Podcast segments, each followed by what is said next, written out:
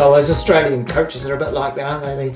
Michael Cheika's feisty character, you know. He handles things a lot better when he wins than when he loses, as we all do. Hello again, you're very welcome back to the Clan Terrace View, a rugby centric podcast brought to you from the west of Ireland. This is Philip Smith. This time it's all about the June internationals. We're all very excited. It's hard to remain objective, even though we try to.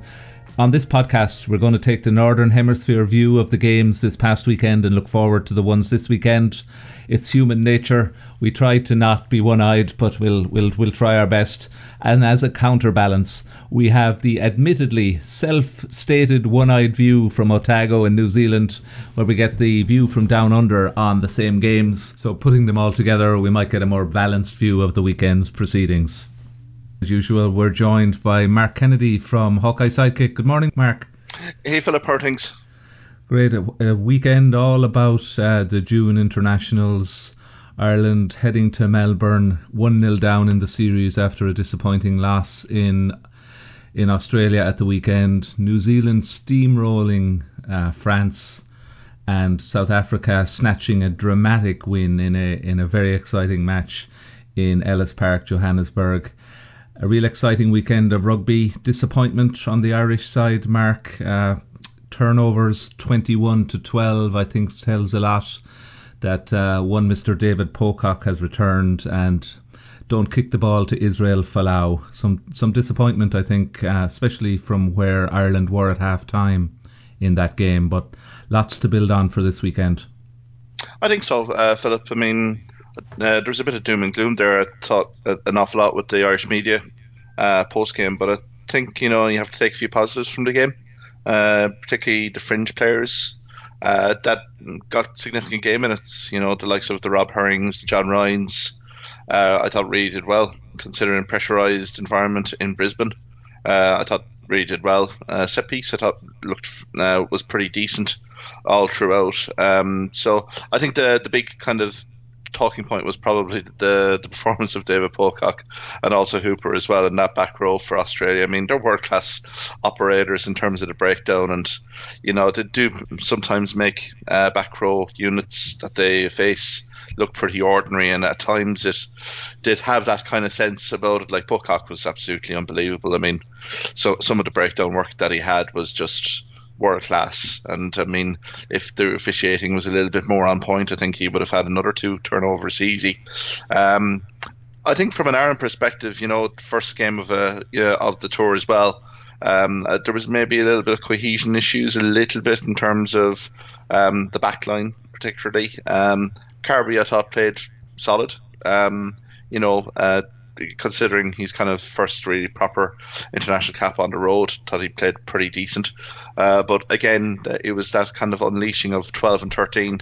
Um, we didn't see that like, it, too much in the game, and you kind of hope this week now with Sexton's uh, um, selection uh, that'll probably kind of improve that area.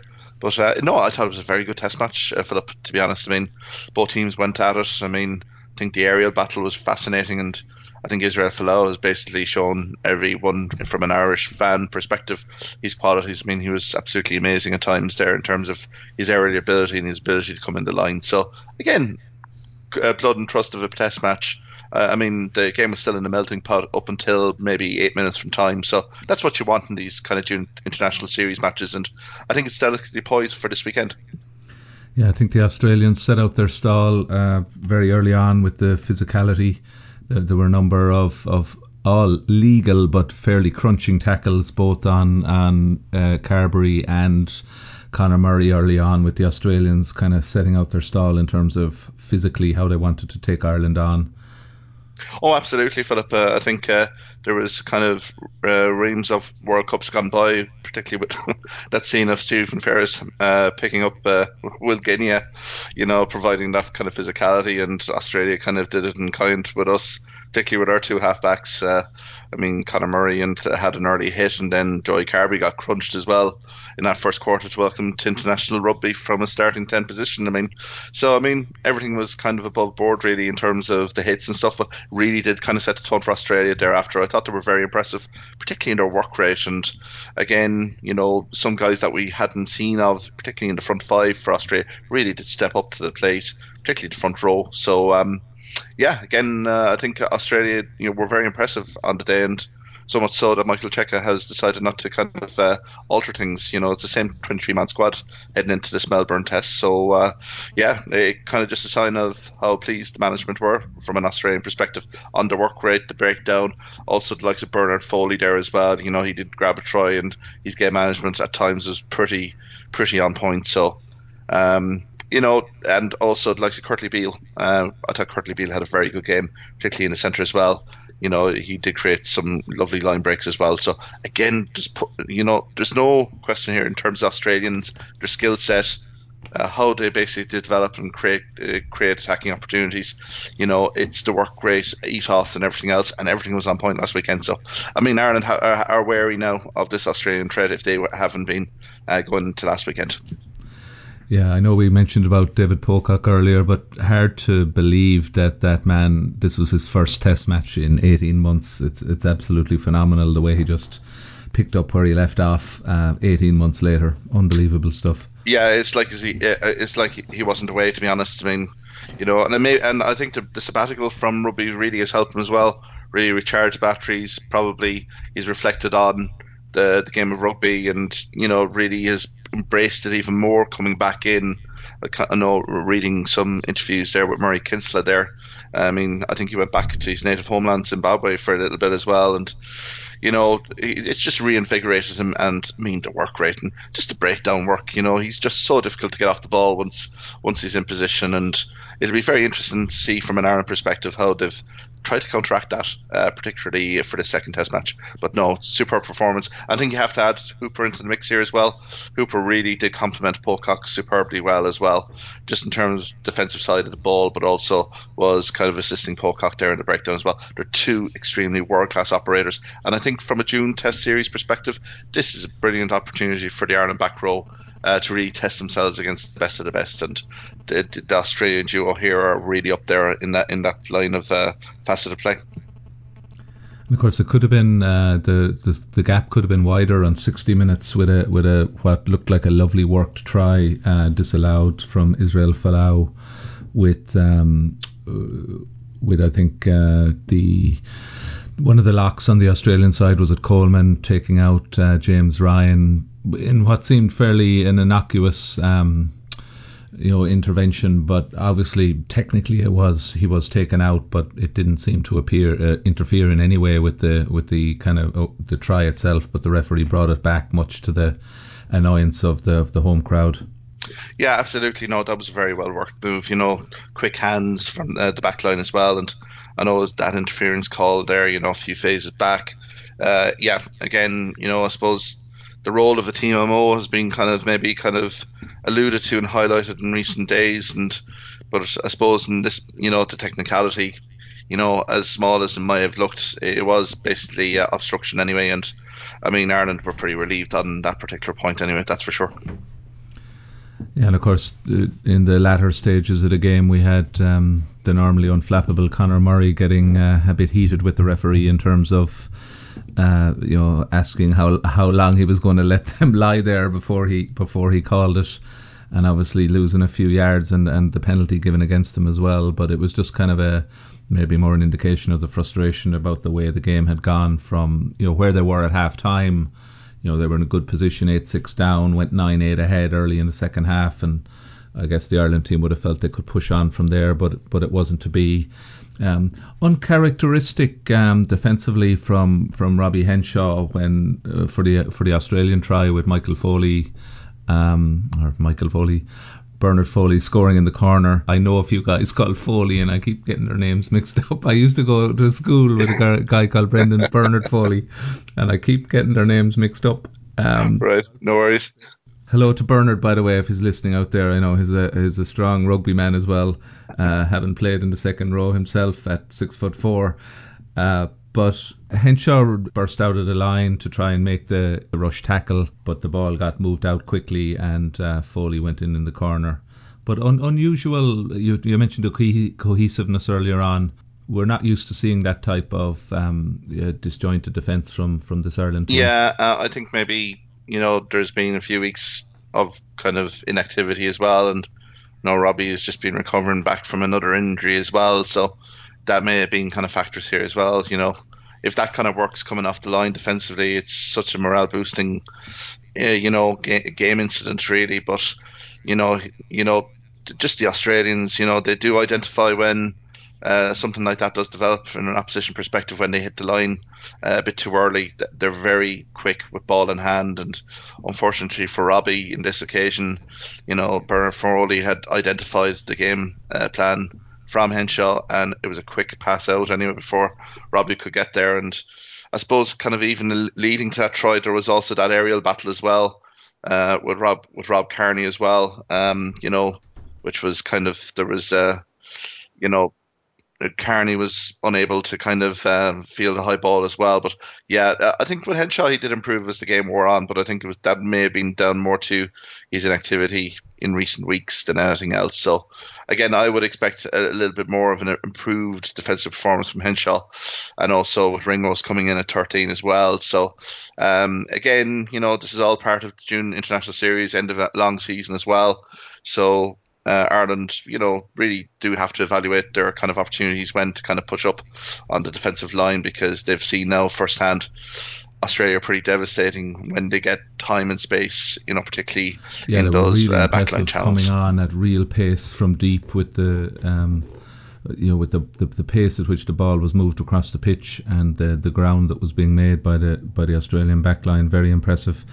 Um, so card has well been marked for, for this weekend. In the build up to the game, the uh, the, the formalities were somewhat unorthodox. Mark, the uh, you know, in true Australian fashion, where they don't kind of stand on ceremony too much, and they're not afraid to kind of put out their their their views and their um, their kind of independent thought on things. We had. Uh, the the chap in the stadium telling everyone to down their pint before uh, before he played the didgeridoo. But um, not being disrespectful in any way, it was you know um, uh, a very appropriate thing to do from the from the, the the the welcome that they did for the opposing team. But it tended to it did go on a very long time, much longer than normally would be the, the, the regular pattern for a for an international rugby match. Yeah, I think it kind of there's underlying kind of issues here in terms of the Australian uh, rugby union game as a whole. I think you know this whole didgeridoo kind of you know plenty of music, spontaneous music during the contest as well. Really is trying to add some kind of uh, fan experience to the, these games because right now the Australian rugby union it's really kind of struggling to kind of gain any sort of parity with sporting fans in Australia. You know, you have your cricket, you have the Aussie rules, which is kind of mid midway through their season also rugby league, which is absolutely religion, particularly in places like Brisbane. Um, so again, Australian Rugby Union. I mean, some of the attendances to these kind of international games have waned in recent years. So I suppose it's just trying to kind of uh, get the fans back on side really uh, ahead of a World Cup. So, um, so again, I think it's kind of alluding to some kind of potential issues here in terms of the market share that rugby union has in Australia um, so yeah, uh, there, there's some kind of unusual kind of uh, you know antics there in terms of during the game. But you know, I think whatever can work from an Australian rugby union perspective to get fans in, sitting on seats watching these international matches is uh, you Indeed. know they, they, have to be so applauded looking for. forward to the weekend. The the teams are out. Australia unchanged, as you mentioned, the entire 23 unchanged. Uh, but Joe Schmidt ringing the changes with with eight uh, changes even within the starting 15. Uh, interesting to see. Obviously, we expected some of the front row to come back in with with Tadhg Beirne, uh, sorry, with Tadhg Furlong rather, and of course with Tadhg Beirne on, on, the bench, but and Sexton they would have been the obvious ones. Um, but some interesting choices with Scannell at at hooker. Yeah, I think that's probably the main kind of uh, talking point. I think from the team selection, I think an awful lot of people, and me included, and I'd say yourself, Philip, would have expected maybe Sean Cronin to get some game minutes here in this second test. I mean, the test series really up for grabs this weekend. I mean, uh, another loss, Australia win the series, but yeah, the fact that Sean Cronin didn't even make the 23 man squad really does raise kind of question marks in terms of maybe even Cronin's ambitions to get into a 2019 World Cup squad. I mean, I think this was the crunch kind of second test for people to put up their hand for selection and also to get game minutes. Um, no, Scannell gets his opportunity, I mean, he won't let the side down. I mean, he's had a kind of uh, inconsistent season more due to the injuries that he's picked up uh, this season. But again, uh, he's line out throwing pretty much is on point. I mean, uh, I think like for like in terms of Rob Herring, in terms of you know performance levels. Again, you would have thought maybe kind of Cronin would have kind of come in there as well to get some significant game minutes, but I think the hooker position. I think we'll know a little bit more about our hooker depth chart after this test match. We'll have seen Scannell up close and personal. We'll have seen Rob Herring. I mean, Herring had a decent cameo. I mean, he had a few issues in terms of his ball carrying, you know, uh, in terms of his presentation of the ball uh, last weekend. But again, that all can be kind of rectified and fixed on a training paddock. Um, so, yeah, it, it, uh, for Sean Cronin, I think it's a significant time here. I mean, it just I'd say there could probably be frank discussions with Joe Schmidt and management here in terms of what's his future uh, with this Ireland squad because I think uh, the third test you'd hope that Ireland can win, and this third test next following weekend will be, you know, will have something on it. Uh, but again, the the rumors coming out of the Ireland camp are, you know, uh, not great from a Sean Cronin perspective. That you know some of the video analysis was kind of pointing to him, which is unfortunate. I thought that was a bit harsh, but you know, Sean Cronin as well was kind of out of this kind of uh, Ireland camp there in recent recent months as well. So he's kind of fought his way back in there again. So is there kind of a personality clash here between Cronin and uh, Schmidt? You know, it's it, it really kind of is a significant point here in terms of this tour that it looks as if you know if Cronin doesn't get significant game time here, that uh, we're kind of looking beyond Sean Cronin in the depth chart here for a hooker. So yeah, because I, I, think um, the, you know the it's an interesting side note. I think. into the tour was that Cronin would likely be the starting hooker of the three that were brought. So given his his form at Leinster, so obviously uh, the dynamic of the training camp and, and what's gone on on tour coming into into play there interesting. We've no, of course, no uh, no Stockdale, uh, but we have Andrew Conway, which maybe took another f- few people by surprise. And maybe if you look at it, not in isolation just for that selection, but you also look at the Ringrose change in uh, in the centre with with uh, Henshaw going to 12 and Aki uh, out of the match day 23. It maybe talks to a different uh, approach to the game this weekend. Uh, potentially, I think Bundee didn't train on Tuesday as well, did he? He's a, uh, a niggling injury there that hasn't kind of cleared up. So I think you know Bundee I thought was pretty decent last weekend, but yeah, the Andrew Conway one I think is a significant kind of um, probably change in tack from Ireland. You know, I didn't think Stockdale did a whole lot wrong last weekend, but I think it's just Ireland management bringing something a little bit new to the table. You know, Conway's very strong under a high dropping ball as well. So I think they've identified the area of battle here as being kind of a significant one to win uh, this weekend. And you know, Conway does have the line breaking ability. We've seen it full effect with Munster against Toulon in the European Cup there this season as well. But his ability to basically compete in the aerial exchanges as well, which hopefully should add a little bit more of an issue for Australia in that regard. So, yeah, the Ringrose 13 as well probably was surprised that Ringrose didn't kind of get his game last weekend, but he's in now, and I mean, you would think with Henshaw and Ringrose, their understanding uh, from a 12-13 perspective, that should only help the Ireland cause as well from a defensive and attacking perspective. So, you know, there's been kind of predictable changes as well, like the Sexton coming in for a furlong. But yeah, I'll be very excited to see the likes of Andrew Porter and also Tadhg as well coming in after 55, 60 minutes, you know, crashing ball, you know, he may be instructed as well to kind of start clearing out the likes of the Hoopers, the Pococks in the breakdown as well. So it'd be very interesting to see where um, Tadhg Beirne plays as well, whether it's a second row or back row perspective. So again, this is exciting Ireland um, Ireland selection, but I think the the bench last week for me didn't it, it was flat there was something very flat about the performance off the bench. So hopefully, you know, yeah, the subs that come uh, in make the desired was, impact uh, for Ireland uh, this weekend. going to come in as well to, to counter some of the back row threat from Australia. And John Cooney, I guess, is the other change we haven't mentioned yet, um, being rewarded for his excellent form at, at Ulster this year. Uh, with a he's going to play a role coming off the bench, no doubt, at some stage during the game as well. Um, a, a nice recognition for Cooney as well to get to get his chance to impress. yeah, and let's let's hope that John Cooney gets some significant game minutes this weekend because uh, on, on the blog there this week that really haven't got a real sense in terms of depth chart on the nine uh, jersey yet. I mean, Murray's played the majority of the first test. Marmion only got kind of paltry minutes really. He's out of 23 man squad here for the second test.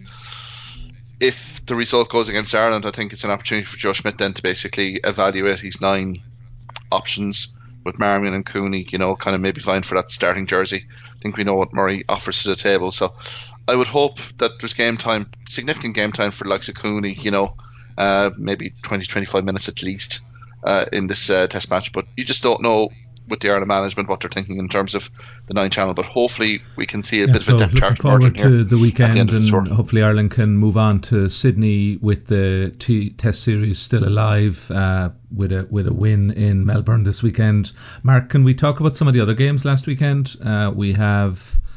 Uh, we had France early doors. They were they were going well, perhaps living on all black mistakes uh, in the first half. Um, but when the when the afterburners got put on from the All Blacks, um, particularly following the the yellow card incidents, um, there was a real gulf in class between those two teams.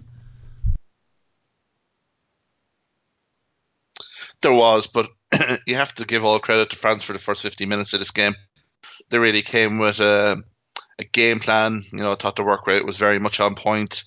I know, granted, New Zealand had squandered one or two kind of try opportunities before half time, but that yellow card for France was just, when you consider the whole scheme of the game, um, uh, that, that that's a, an embarrassing yellow card issue.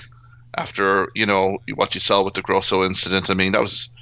I don't care what anyone says. You know we have an under twenties World Cup going on at the moment, and the directive on tackling, you know, below, below, you know, below chest high, and again, that was a dangerous tackle. I don't really care, you know, in terms of, you know, the you know, mitigating circumstances. Someone there from a New Zealand perspective should have been hitting the sin bin at least anyway. And the fact that there was no yellow card there, I mean, that was those were two significant key points in the game. I mean, even with the down to 14 players, uh, France, you know, they were well and truly exposed by the explosive New Zealand kind of backline.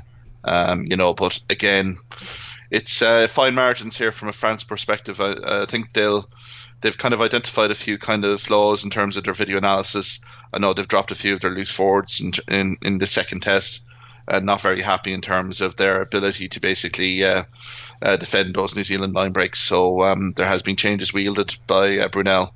But again, those two key incidents in that game last weekend uh, left a better taste in the mouth for anyone that watched that game. So, I mean, I think the, the results, to, to a certain extent, flattered New Zealand. Um, you know, in terms of their execution, I thought they were a little bit ring rusty at times, particularly in that first half. But uh, you know, once they got the time and space with the 14 players of France for that 10 minute period, and then I think the Grosso incident, I think, did impact a few French players on the pitch as well because the performance levels thereafter really did plummet. I mean, I, am looking at Medard's kind of uh, involvement in one of the tries.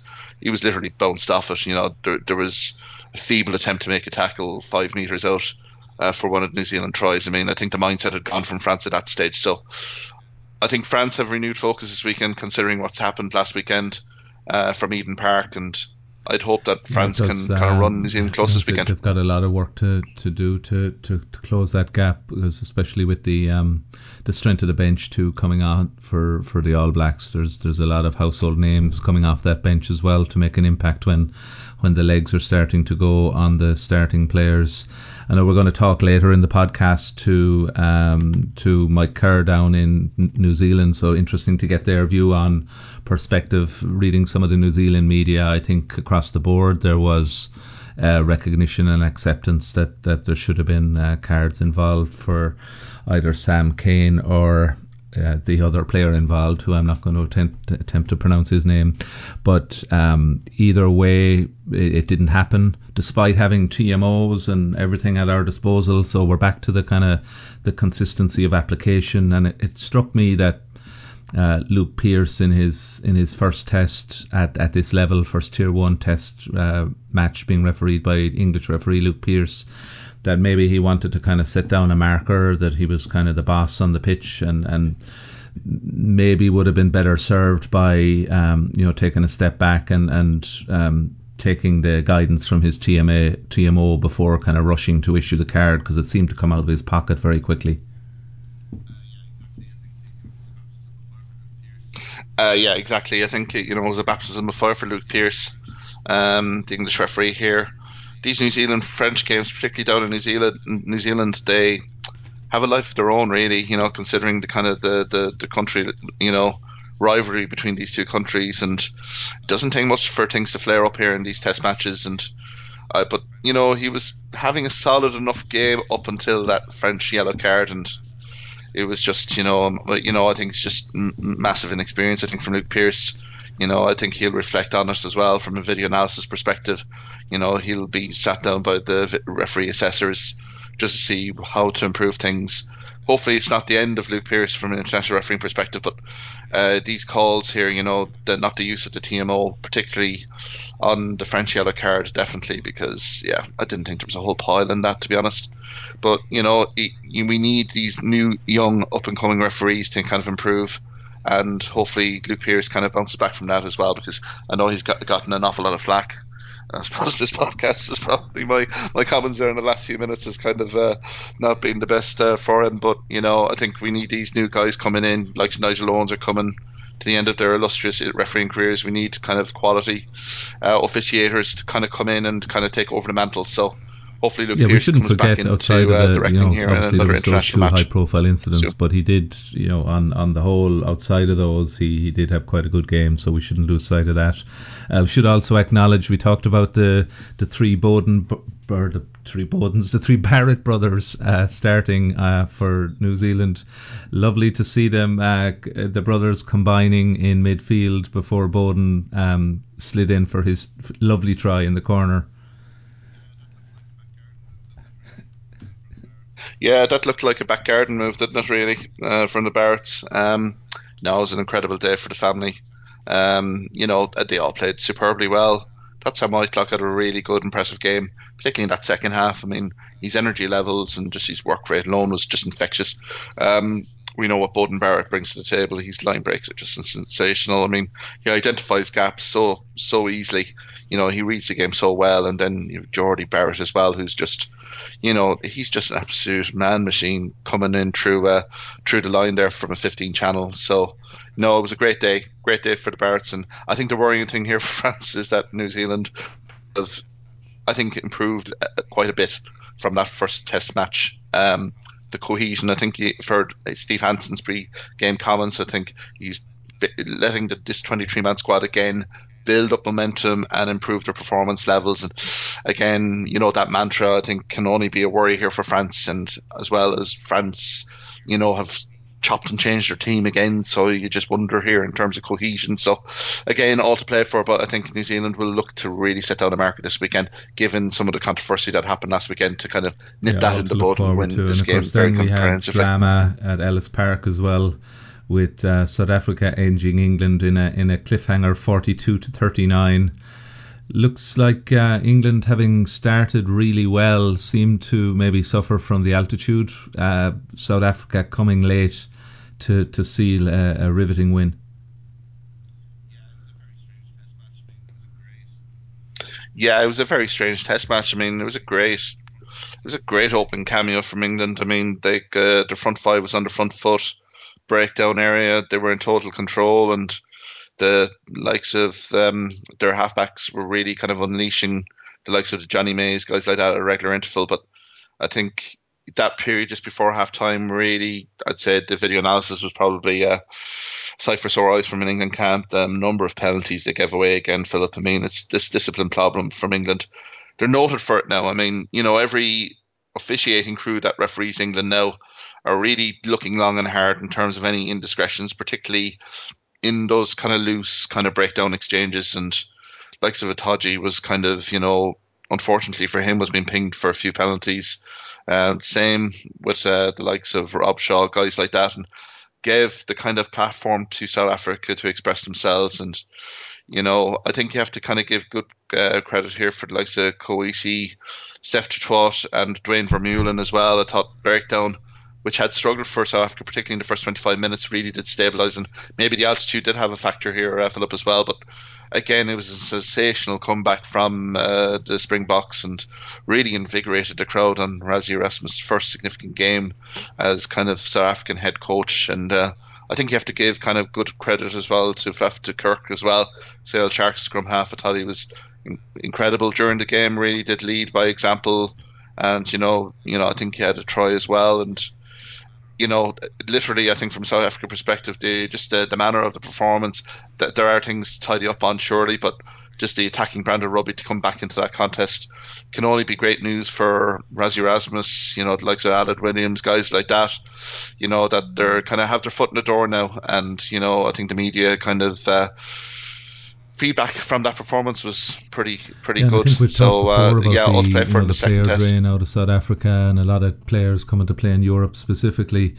But in a in a roundabout kind of way, it was nearly an advantage that th- there was a number of England-based uh, Springboks who performed very well. You mentioned Faf de Klerk at scrum half at Sale, Willie le Roux obviously the from fullback at Wasps and bringing um, uh, what was it uh, Brits back into the wider squad from retirement f- for his knowledge of the English game. Um, in a in a reverse kind of a way, probably an, a, a help to, to South Africa with their kind of in depth knowledge of, of some of the England players. Absolutely, I think you know I think Erasmus's kind of short tenure in Munster as well kind of did open his eyes very much in terms of the South African options that are here, particularly playing their trade in Northern Hemisphere rugby, particularly in the likes of the Irish, the Scottish, uh, Welsh, English leagues as well. So yeah, the Brit story was quite um, quite good in terms of I think he was sipping a tequila in Ibiza when uh, I think he was on holiday when he got the phone call from Erasmus. So uh, that's one to tell the grandkids anyway from an international recall perspective. So yeah, I mean I think uh, from Erasmus' perspective, he's really alluded to the Northern Hemisphere uh, rugby here uh, and the experiences that you know South African players that want to get into that international rugby mode need to kind of experience kind of playing in the northern hemisphere in terms of the tactical game now that is required. So, and you know the players that he's kind of brought in, like the likes of Faf Kirk, once upon a time may not have been included in this matchday squad. They've had first-hand experience in terms of the tactical game management, you know, requirements uh, to kind of uh, from a northern hemisphere perspective. So yeah, you have to applaud management for that. They're extending their options, and I think the performance of particularly Willie le Roux as well at 15 and that comeback was yeah, and of course sensational from a, as well. PR Some, point of uh, view, brilliant line breaks. uh, Rassie Erasmus very much. Uh, uh, yeah, clued in and on, on top of his kind of relationship with the media. The same, of course, can't be said for Eddie Jones. Another uh, interaction with some Springboks fans on, on the way off the pitch down the tunnel the last day. Um, stuff that he could best do without, I guess, as they look forward to uh, uh, trying to recover from going one 0 down on the Test series with a with another game this weekend versus South Africa. Uh, some other interesting results at the weekend. We have to uh, give some kudos to the United States, 62-13 over Russia. Scotland, of course, had a good win over over Canada, 48-10, and Japan, uh, good win over Italy, 34-17. Um, Japan, obviously, trying to raise the bar for their uh, home hosting of the World Cup next year. But that that sounds like a, a real entertaining game in, in Japan at the weekend. Yeah, I think Ireland, Scotland, they have to be quite wary of this Japanese challenge as well next year. Um, you know, the Sunwolves as well in Super Rugby, they're they're taking a few scalps this season. They seem to be developing all the time here in Japan, and I think one or two more kind of um, Kiwi-born players may get nationalised before the, the start of that World Cup next year. So um, again, that was a superb performance of Japan, particularly because uh, I think Italy had controlled things by and large in the opening period, but there was a total transformation in that uh, second half. Um, Jap- Japan's work rate kind of refused to kind of slow down at all in that second half. And of course, and, uh, came out with a, a very impressive well, win. Good win, 23-10 away in Argentina, which is is no mean feat, as we know here in, in Ireland, only too well. So all these, all the teams involved again this weekend. The the test series continue. Uh, so we have uh, obviously the games that we've just talked about. Are, uh, you know, there's a, a, rematch of those, but we also have um, Tonga, Romania, Fiji, Georgia, Namibia playing Uganda in the African Championship, Zimbabwe versus Morocco. Lots of lots of rugby going on all over the planet this time of year, even if the domestic season here in Ireland is uh, is at a break. How do you think uh, Ireland are going to go in the second test, Mark? It's a difficult call. Um, I I'm hoping to have miss a trick in terms of that opening test match. I thought if we were going to win a test match in the series, I thought last weekend was probably it, just due to the lack of time that maybe Australia would have had with their players. Um, again, the reinforcements have come in, um, but I think Australia another week, you know, in camp, uh, they can only improve. Um, I think it's going to be a difficult ask here for Ireland. It, would just be fascinating to see. I think the breakdown battle is going to be the key point here, and kind of likes of James Ryan's, the Devin Toners, you know, guys like that, even Robbie Henshaw's kind of really do assist the back row here to maybe set up a platform here to allow Murray quick work ball for the likes of Sexton. I think Sexton's inclusion is pretty uh, pretty significant here as well. Um, I suppose heart and head time here. I suppose Hearts hoping that Ireland, you know, Melbourne, buoyed by a strong Irish crowd and the stadium, can maybe kind of turn over Australia because I know in Brisbane, Australia have had a superb record there in that Suncorp Stadium. Um, again, it would be nice for this Test match series if it could go down to the third game, but I think my head's kind of leaning towards Australia. I think uh, I was surprised with the Australian performance last weekend. I thought it wouldn't be as good as it was, and um, I think Australia may just nick this. Um, I'm just thinking the likes of the Folaus, the Kurtley Beales, guys like that may get their opportunity to impress, particularly in the last quarter. And I think it might be a sign of a long season here for Ireland that maybe some performances fall a little bit flat. Um, fatigue may be a factor here as well. So I'm going to lean to an Australia win here. Uh, I, th- I thought in this Test match series that Australia would definitely nick the second Test and I'm still kind of uh, keeping with that. I think Australia, I think by Which obviously maybe would make five Sydney points, a, a dead rubber from a Test series point of view, but would open up the, the opportunities for Joe Schmidt to, to try some of the other squad players on the tour. um, I guess I'm maybe more leaning on the glass half full side of things, but I, I, I just felt Ireland, you know, physically and and I, I thought they were um, a bit on the back foot last week. Um, I'm and I'm hoping they can they can up the up the game in terms of the just just taking on the Australians a bit more. Logic might imply Australia, but uh, hopefully we can pull one over on them in Melbourne on on this coming Saturday. Obviously bookended by the New Zealand France game first off and England South Africa later in the day. Mark, thanks very much for joining us on the Clan Terrace View. Hope to discuss the uh, the details of the second Yeah, week same of you, Phil. the Have- summer have a good rugby series weekend. with you next week. Have a good weekend.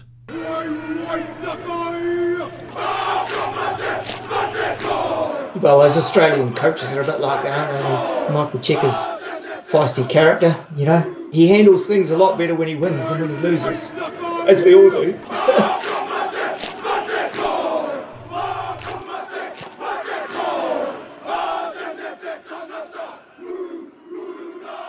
Hello again. You're very welcome back to the Clan Terrace View, a rugby centric podcast brought to you from the west of Ireland. This is Philip Smith, and delighted as usual to be joined from New Zealand, Queenstown. Welcome, Mike Kerr, to the Clan Terrace View. Yeah, hi Philip, how are you?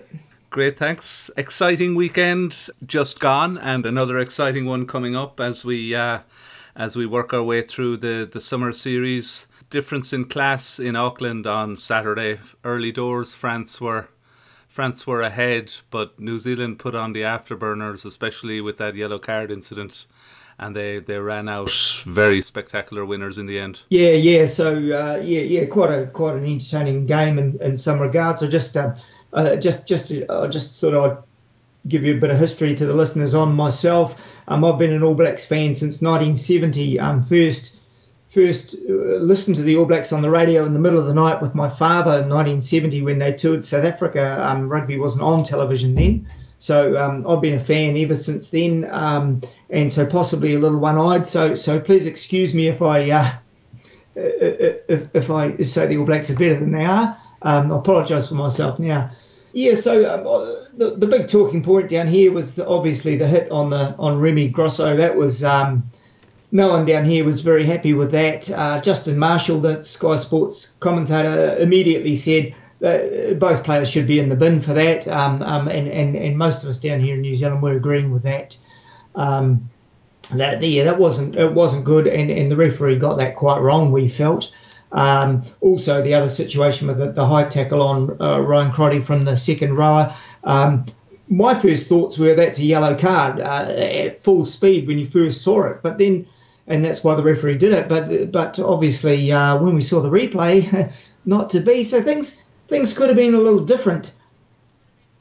But um, realistically, you know, the, the All Blacks were, were rusty. I've, I've got a friend who, who we, we've watched a lot of rugby together over the years, and at half time he always sends me a text, and his text said this week, the rust is falling off, the French will tire. Um, straight after the match, the text came through as predicted.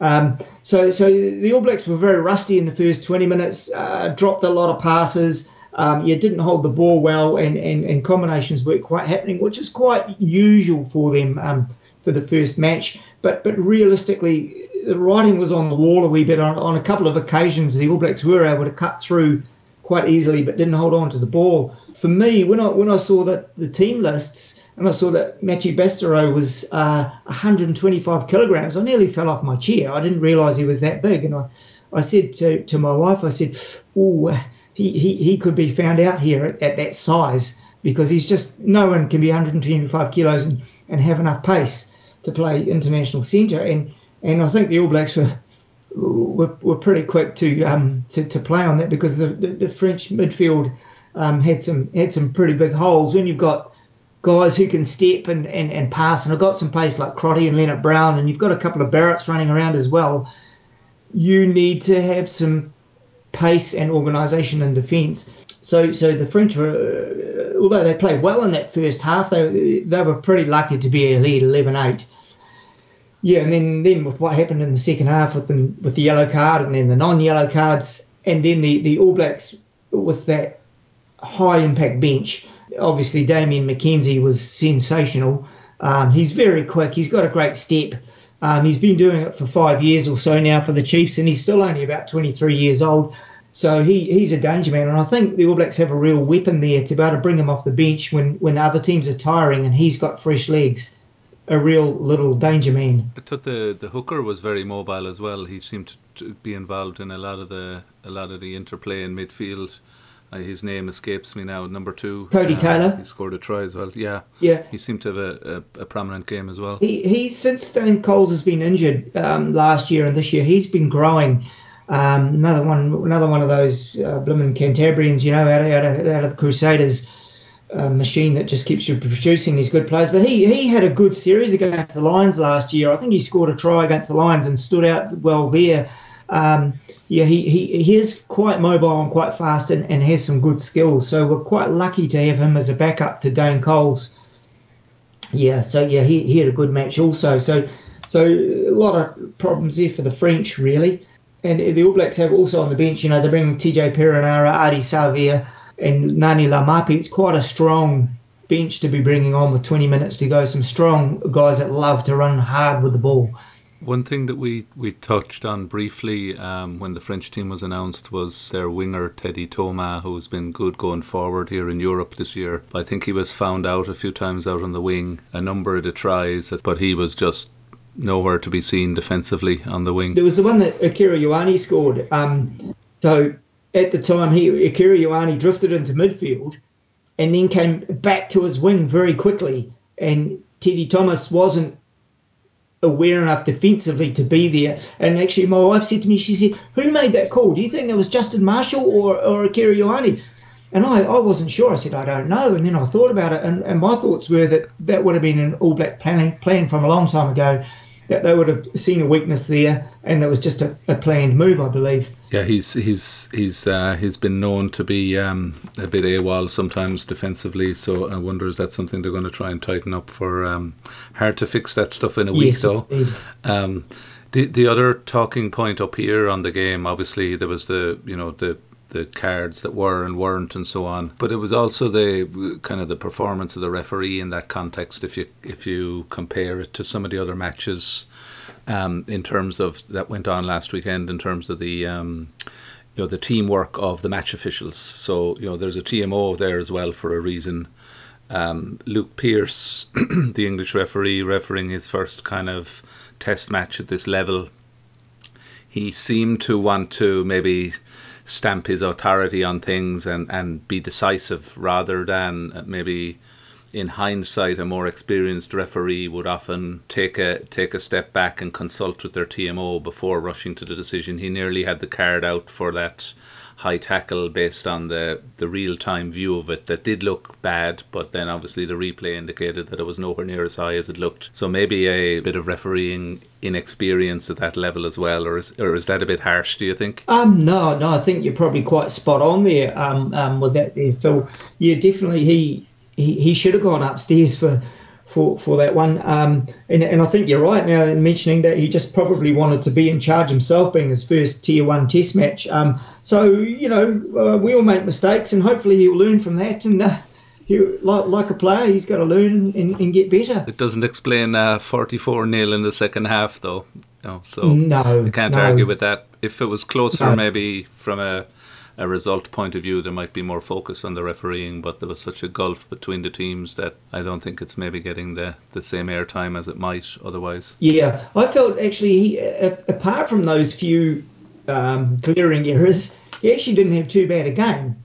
Um, apart from that, I thought I thought he did quite well. Yeah, I guess that pretty much wraps up that match. Now the the, the uh, I, I went down to the local pub uh, with, my wife and, and had a um, had a few beers, had a burger, watched the game. We'd, we'd been up. Uh, I've been snowboarding all day as well. I got up early. These are all my excuses. Um, and, and I'm not getting any younger, so I, was, I I came home and I was really enjoying the the Ireland uh, Australia game.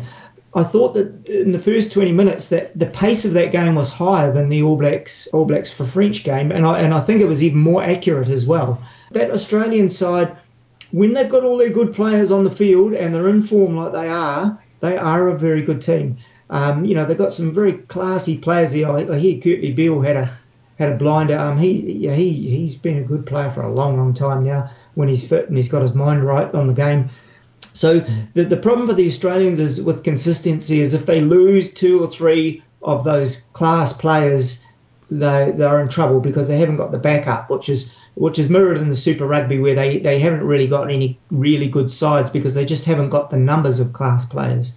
But there's a few goodies there. Um, uh, interesting to see David Pocock back having another great game.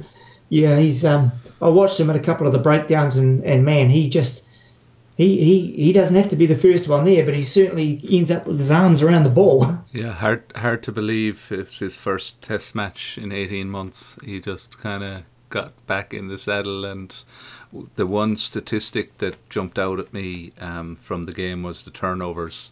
They were very evenly matched. I think Ireland nearly edged it on a lot of the stats in the game, but the turnovers were 21 to 12 in favour of the Australians. And if you want to know where the game was won, I think that's that's where we have to be looking with the, with the back row of Pocock. And I think Folau in the air was very impressive as well. You know, with the Ireland and Australia did as much kicking as each other. I think they kicked an equal amount of ball away, but um, Folau was was winning everything that, that he, he went up high for in the air. So he was kind of imperious in the under the high ball. Yeah, well, the, the All Blacks play Australia three times every year, and, and we know them quite well. And um, it still bemuses me why we kept the ball high to Folau, because I think uh, I'm struggling to, to remember him missing one in about five in about 15 matches or so. He is he is so good under the high ball. Um, that guy. Um, that, that's his- you know he's got an Australian rules back, background as well. Um, so the Australians are usually very good under the high ball, and, it- and, it- and it beats me why teams kick the ball to him. Um, yeah, if I was a coach, I'd be saying, do not kick the ball to Israel Folau.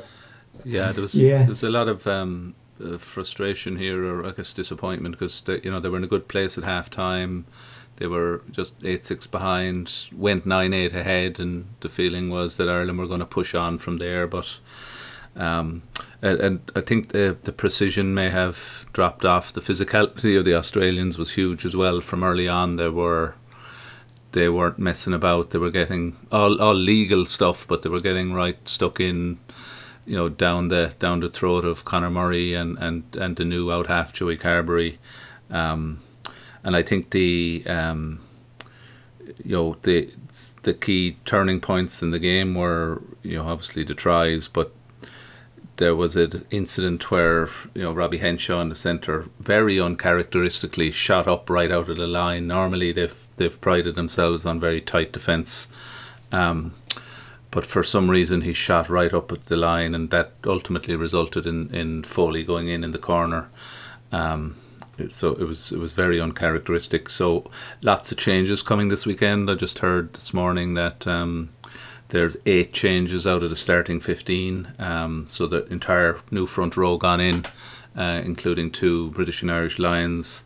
Johnny Sexton in at out half. Um, bringing Gary Ringrose in for a bit of um, silken skills in the centre um, to to um, to make things interesting there. Devin Toner in the second row, and some of the one of the surprises maybe the inclusion of Andrew Conway on the wing with Keith Earls on the other wing. Um, Tadhg Beirne is a new name that you may or may not have heard of um, down um, down there, but he is an um, an Irish player who had been playing in Wales for the Llanelli Scarlets.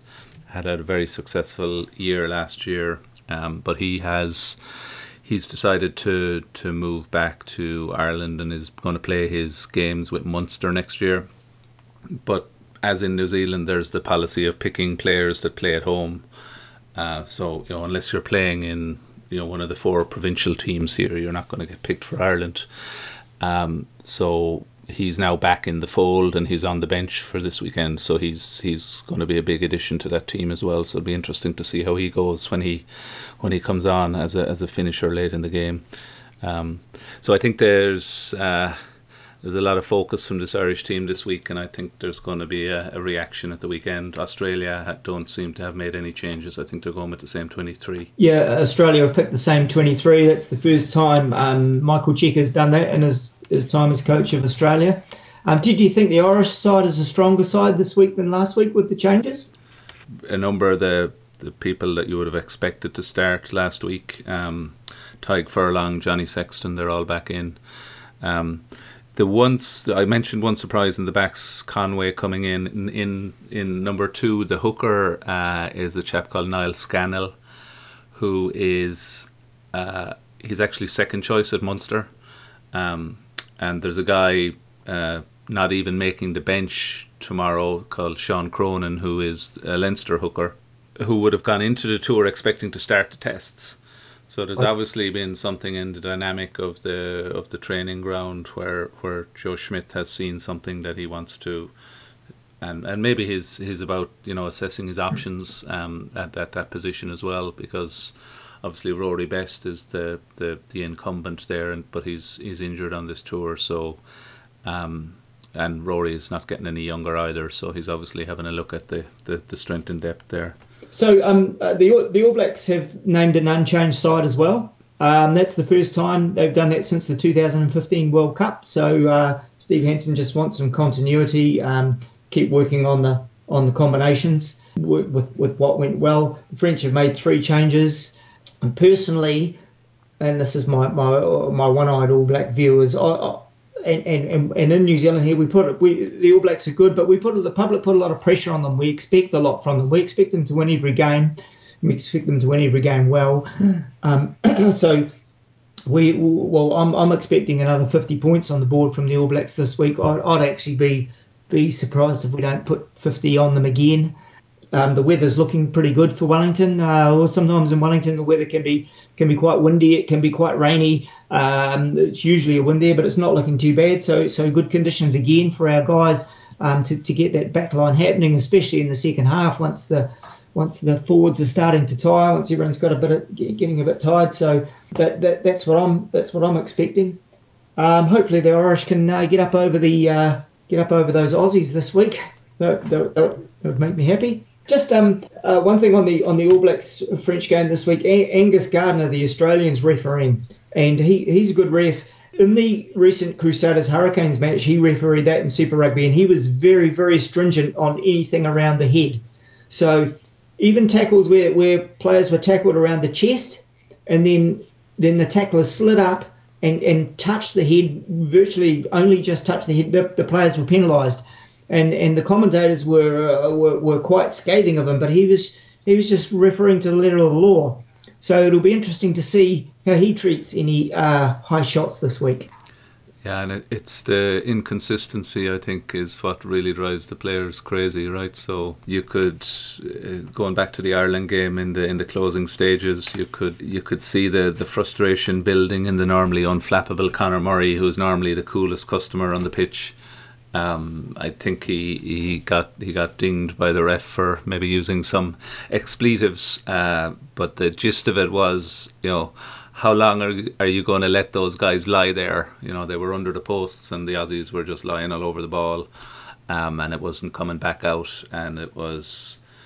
You know, nine times out of ten, a referee is given given a penalty all day for that. But it was just the, the inconsistency. I think is what drives the the Australians are very, very good at lying all over the ball and slowing it down when when it suits them.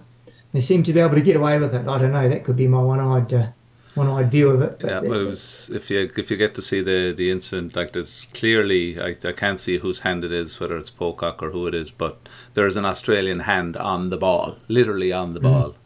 Um, it it's it's it's blatant. Um, but I, you know, the referees are human; they can't get everything right. But that's what the that's what the TMOs are there for, and hopefully we'll get a bit of consistency this weekend.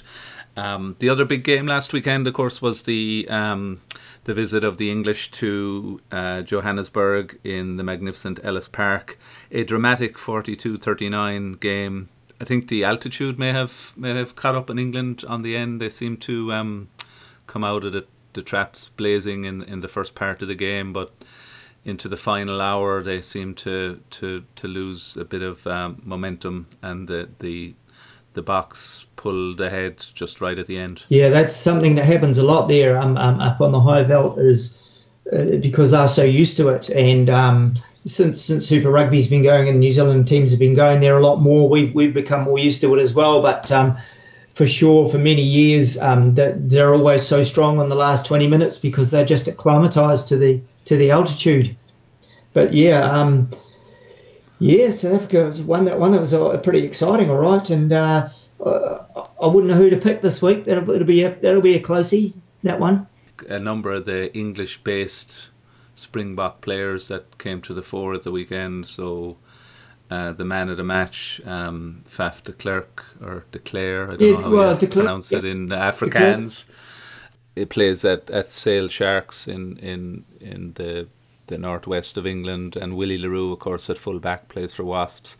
So they were very prominent with de Klerk getting man of the match. So their inherent knowledge of the English players can only be an advantage, given that, that a number of them play their play their um, professional game overseas. Debutants we talked about last week, um, both got on the score sheet as well out on the wing. So the out wide um, between the two of them, they had three tries, which was a nice way to start your Springbok career. So lots of lots of scoring, 42-39. So it didn't go down well with with Eddie Jones, though. I think he got into a bit of hot bother with with uh, some of the Springboks fans as he was leaving the ground. I don't know, did that get much? Yeah, got a, got a bit um, of coverage here. Um, sure, he he was saying he was just asking them where to buy a bottle of wine, but uh, yeah, as what we know about Eddie, that's highly unlikely. But the, the South African fans are they're extremely passionate, um, and they'll certainly they'll certainly let you know uh, what what they think. So um, yeah, but uh, Eddie probably needs to be a little bit better than that, I believe. Needs to just like take no notice. He, he finds it hard to, to help himself sometimes or to resist uh, the debate when, when folks are, are goading him like that. Uh, even if he was looking for a nice bottle of Pinotage or something, it probably wasn't the, the time nor the place. So, another full schedule of, of games this weekend, Mike. So, yeah, I think you're fairly clear. You think New Zealand yeah. are, are going to do it. How do you see the Ireland Australia one going? Um, I'm, I'm going to go for Ireland with the changes this week. Um, yeah. yeah go, go on. And, and I think uh, uh, maybe down at sea level, uh, England get up over South Africa. How's that? Oh, Wales can say Wales had a, had a good win over the over Argentina, and the other other one I, I just thought I'd like to mention was Japan got up over Italy. Yeah, they obviously have a lot to look forward to hosting the, the, the, World Cup next year, and they have had a number of, of remarkable successes, not least the, the victory over South Africa in the last World Cup. So it's uh, they're always an exciting um, team to play. They have a real mixture of uh, some of the kind of naturalized overseas players and their own kind of um, uh, speed merchants as well. It, they're they're always an exciting team to watch. Japan. Yeah, and, and, and having their players in the Super Rugby competition is, is obviously going to be a help to them. Just uh, you know they've got a number of players in that Sunwolves team just playing at that level every week in week out is going to make them stronger. Cool. Indeed. So lots to look forward to, Mike. Uh, hopefully we can talk next week and catch up on what will hopefully be a, a more balanced uh, summer series from a from a European perspective. Yeah, sure. Great, great, great talking. Take care. Have a good week. Thank you.